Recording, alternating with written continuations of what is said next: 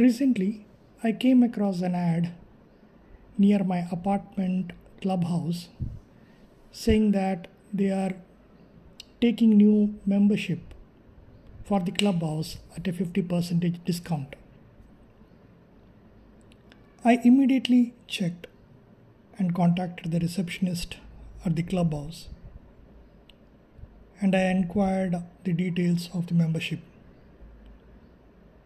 I went through the catalog and understood what are amenities they have. So they had badminton, squash court, gym, swimming pool. And then she added a condition saying that the 50% discount was only for today. And I had to take the membership then and there. I thought for some time and then I immediately paid the amount with the 50% discount.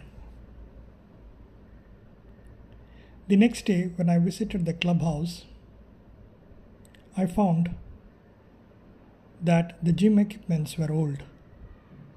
The swimming pool was not maintained. And the badminton court was still under maintenance. I had taken a decision at haste. And the only thing that triggered to take me that decision was the lady telling me that the discount was applicable only for the day. Have you come across such thing where you get influenced by an external factor? Let's talk about more about some of the influence that we get in our life and some of the factors, some of the weapons of influence that, that I came across in the book Influence by Robert.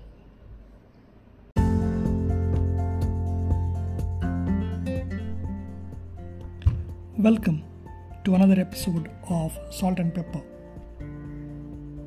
In this episode, we talk about influence, the psychology of persuasion, a beautiful book written by Dr. Robert Cialdini, who talks about different varieties of influential factors that we come across and we take decision based on these influences. There are many examples that he quotes that we might be coming across on a daily basis. And we are completely dependent on these influences to take our decisions.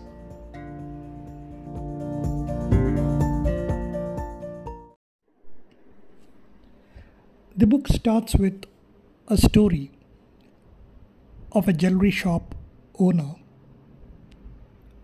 who has some beautiful set of jewelry and she had trouble selling them off.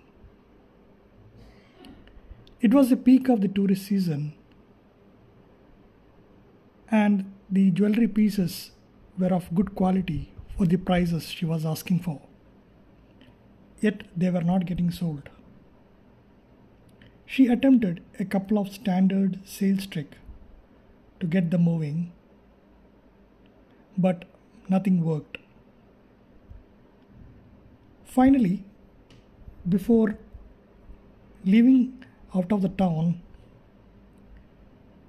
she scribbled an exasperated note to her head saleswoman asking her to display the case at a half price, hoping to get rid of these offending pieces, even if it is a loss.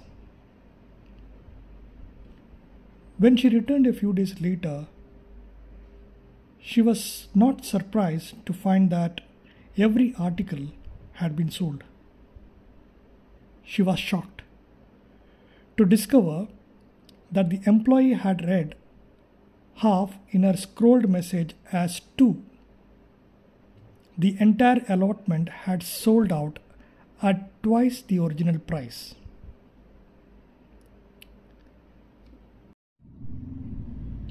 The customer, mostly well to do vac- vacationers with little knowledge of the jewelry, were using a standard principle, a stereotype to guide their buying. Expensive is equal to good. Thus, the vacationers who wanted good jewelry saw these jewelry pieces as decidedly more valuable and desirable when nothing about them was enhanced but the price. So, the moral of the story is we consider always expensive item as good item. Now, let me tell you a personal story in this regard. I was traveling and uh, my belt got cut and I had to buy a new belt. And as it was in the outskirts of a city, I did not find any branded showroom. And then I ended up in a small shop where I purchased a belt for 200 bucks. The idea was to use it for some time and then when I reach back to the city, I'll buy a branded belt. But for some reason, I didn't get time to buy the new belt and I continued using the one which I had bought from the local shop. And as I continued to use it, I was happy that it was suiting my purpose. It was an exact fit and it was matching for both my casuals as well as for my formal apparels. And that day I understood that not everything which is expensive is good. Sometimes you get a good product at a nominal price as well. Now let us take a look at the next weapon of influence, which is called as the contrast principle. It's the way we see the difference between two things that are presented one after another. Now, let me tell you an example for this. Suppose a man enters a clothes store and says that he wants to buy a three piece suit and a sweater. If you were the salesperson, which would you show him first to make him likely to spend the most money. Clothing stores instruct their sales personnel to sell the costly item first. Common sense might suggest the reverse. If a man has just spent a lot of money to purchase a suit, he may be reluctant to spend very much more on the purchase of a sweater but that is not the case. A normal buyer behave in accordance with what the contrast principle says. Sell the suit first because when it comes time to look at sweaters, even expensive ones, their prices will not seem as high as in comparison with the suit.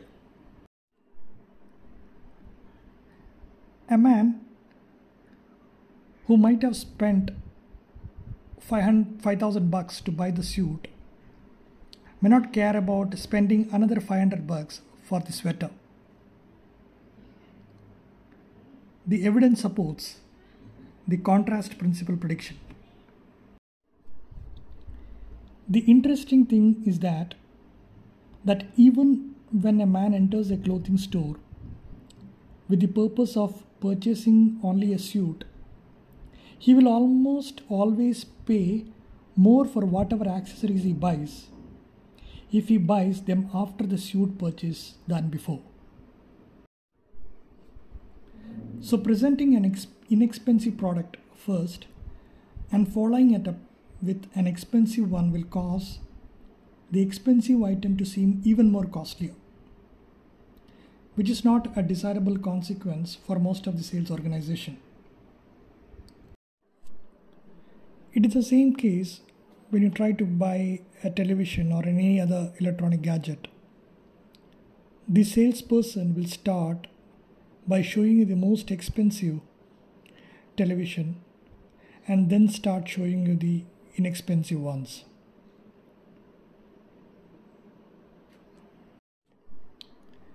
Now, if you look at it, it is the same principle that gets in action when you try to buy a car or a two wheeler. You concentrate fully on negotiating the price of the car and the bike, and you totally lose the sight of the amount that they have charged for you for the accessories. Because the car price is so huge, and you, when you look at the accessories, the price is so small that you tend not to negotiate or bargain on the accessories. And that's where the sales people make most of their profit. So the automobile dealers use this contrast principle by waiting until the price of the new car is negotiated before suggesting one option after another that might be added. In the wake of a car deal which is around 15 lakh, the thousand rupees accessories, for example, an FM radio, seems almost trivial in comparison. The same will be true of the added expenses of accessories like tinted windows, dual side view mirrors, white wall tires, or special trim that the salesman might suggest in sequence. The trick is to bring up the extras independently of one another so that each small price will seem petty when compared to the already determined much larger one. Another interesting way of influencing when you do a deal with a car's dealer is like they will offer you first a price which is very less than your competitive price maybe 40000 to 50000 less but they are never intended to sell you at that price but what they will do is during this time they will take a commitment out of you that you will do the deal of the car with them so you fill a lot of forms, you do extensive financial terms. The dealer even encourages you to drive the car for a day. What happens after that is an error in the calculation is discovered. The salesman might call you and say that no, I have the calculation was not right, and he will add this 50,000 back to the original price. And sometimes, to make things easy, they will let the bank handle these financial mistakes. So you actually end up paying the original price of the car. In this lowballing method, an advantage is offered that includes a favorable purchase. Then, sometimes after the decision has been made, before the bargain is sealed, the original purchase advantage is deftly removed. It seems almost incredible that a customer would buy a car under these income circumstances. Yet it works. So, the same principle is used by the agents who sell uh, rented houses. So, they might show you some undesirable houses for a very high price. Basically, these are setup houses. They are in, not intended to be sold or rented out, but it is just used to be shown to the customers. And when they really show a desirable house at even more premium price, the customers take it. Their eyes light up when they are showed the place he really wanted to sell at a premium price because you always compare with those set of properties and its price. So, the next weapon of influence is uh, reciprocation. I think this is the one of the most potent of the weapons of influence, and it goes by the rule of reciprocation. The rule says that we should try to repay in kind whatever another person has provided us. If someone does a favor, we should do one in return. If a man sends us a birthday present, we should remember his birthday with a gift of our own. If a couple invites us to a party, we should be sure to invite them to one of yours.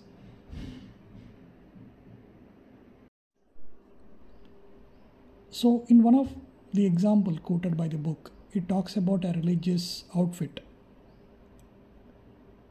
who sustain their uh, activities by requesting for donations from passers-by in public places.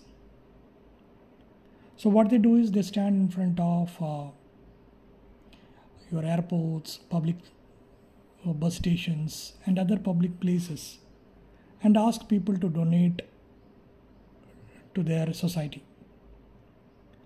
But it was not working well because people were not giving the donations or they were simply discarding the request of this religious society. So they came up with a brilliant idea. So, what they did is, before a donation is requested, the target person is given a gift a book or a flower. The unsuspecting passerby who suddenly finds a flower pressed into his hands or pinned to his jacket is under no circumstances allowed it to give back.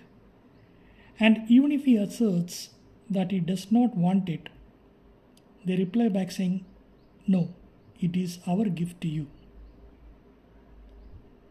So once you make that person accept your gift and then request for a donation, this particular principle started working for them.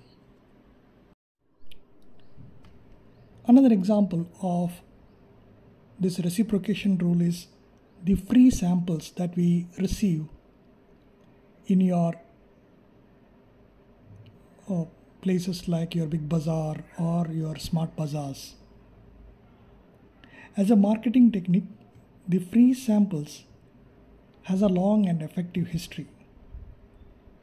In most instances, a small amount of the relevant product is provided to potential customer for the stated purpose of allowing them to try it to see if they like it. And certainly, this is a legitimate desire of the manufacturer to expose the public to the quality of the product. The beauty of the free sample, however, is that it is also a gift and can engage the reciprocity rule. A favorite place for free samples is your supermarket, where customers are frequently provided with small cubes of varieties of cheese, sweets, and I have seen uh, products like Maggi, macaronis, and this way you when you when you go to the store next time you tend to pick up their products. A different version of the free sample tactics is used by the uh, companies like Amway corporations. So what they do is during their door-to-door uh, sales, they come to your house, they show the product, they sometimes even give you a sample product to use it for maybe next 48 hours or one week. And they say you just use it and see how our product works. And you are no we are not forcing you to buy the product. But as you start using it for, for a week, you out of there a lot of options like uh, they might have options like furniture polish, detergent, shampoo, spray containers, insect killers. So you, you end up buying at least one product from these door to door sellers. So if you summarize it, it's an it's an obligation to give an obligation to receive and an obligation to repay. Another way of using this reciprocity that I have come across is by these insurance agents. So they take your time, they ask you to take a policy of maybe for 10 lakhs, and they talk about the benefits of the plan and then they show us the insurance premium. And when they we reply to them saying that no, this premium is very huge, I can't afford this, then they take it to the next level by saying, if not for 10 lakhs, can you take the policy for at least 1 lakh? And you fall for it. So, the actual intention of the insurance agent was to sell you the 1 lakh insurance policy, but he will start with the 10 lakh premium one and then force you to take up the 1 lakh premium. So, another example which I was quoted in the book is uh, the movie makers, the television serial makers, in order to make their dialogues not to be cut by the censorship board, what they will do is they will deliberately insert lines into the scripts that censors are sure to remove them. So, what happens is they remove these deliberately added lines and end up keeping those lines which they really wanted to include. So, this kind of method is called as rejection then retreat technique with incorporation of the reciprocity rule. Another way of influencing your decision is called scarcity. This is a mode where when you go and try to buy some product, the salesperson will tell you that only one single product is available in the stores. And if you don't buy it now, you may not be able to buy it later.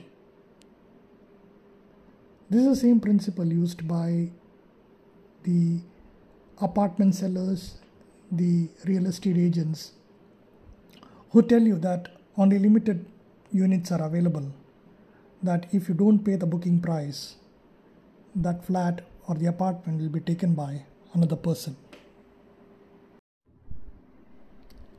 A similar example is given in the book with toy manufacturers. So, these toy manufacturers use this approach of scarcity for addressing their seasonal buying patterns. So, these toy manufacturers do a lot of selling before and during the Christmas holiday season. They make a fat profit during this period. Their problem is that toy sales then go into terrible slump for the next couple of months. Their customers have already spent the full amount in their toy budget and they are stiffly resistant to their children's play for more. Even those children whose birthday falls soon after the holidays receive fewer toys because of the recent Christmas spree. Now, there is a genius way by which the toy manufacturers have addressed this issue. So, what they do is they start prior to Christmas with attractive TV ads for certain special toys. The kids naturally want these products and extract Christmas promises for these items from their parents. Now, what these toy manufacturers do is they undersupply the stores with the toys they have gotten the parents to promise. Most parents find those things sold out and are forced to substitute other toys of equal value. The toy manufacturers, of course, make a point of supplying the stores with plenty of these substitutes.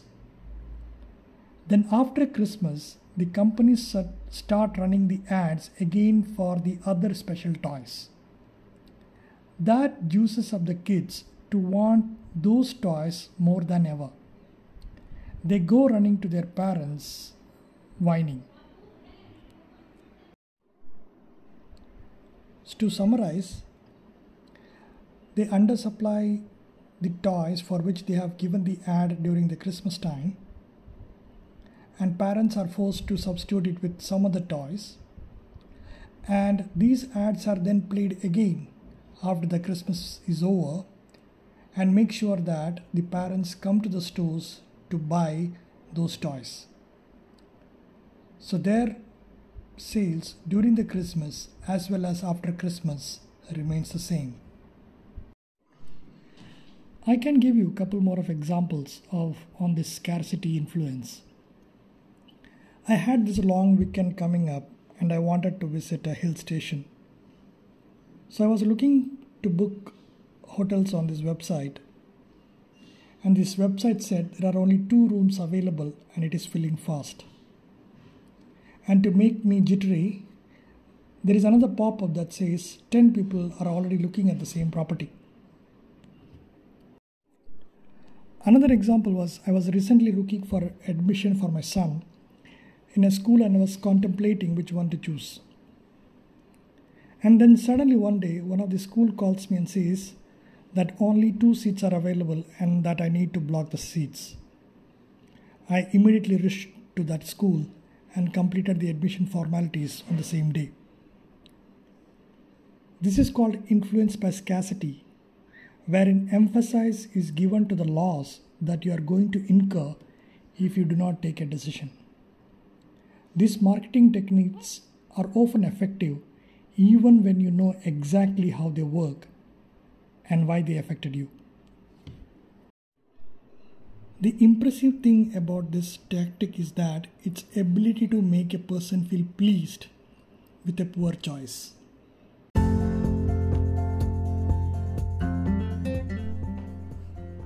The book provides a lot of insights to the theory of influence.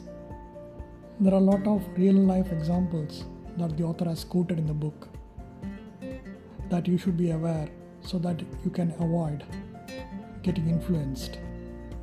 I highly recommend this book for you to read and understand the concepts of influence and so that you can be cautious when dealing with these external factors.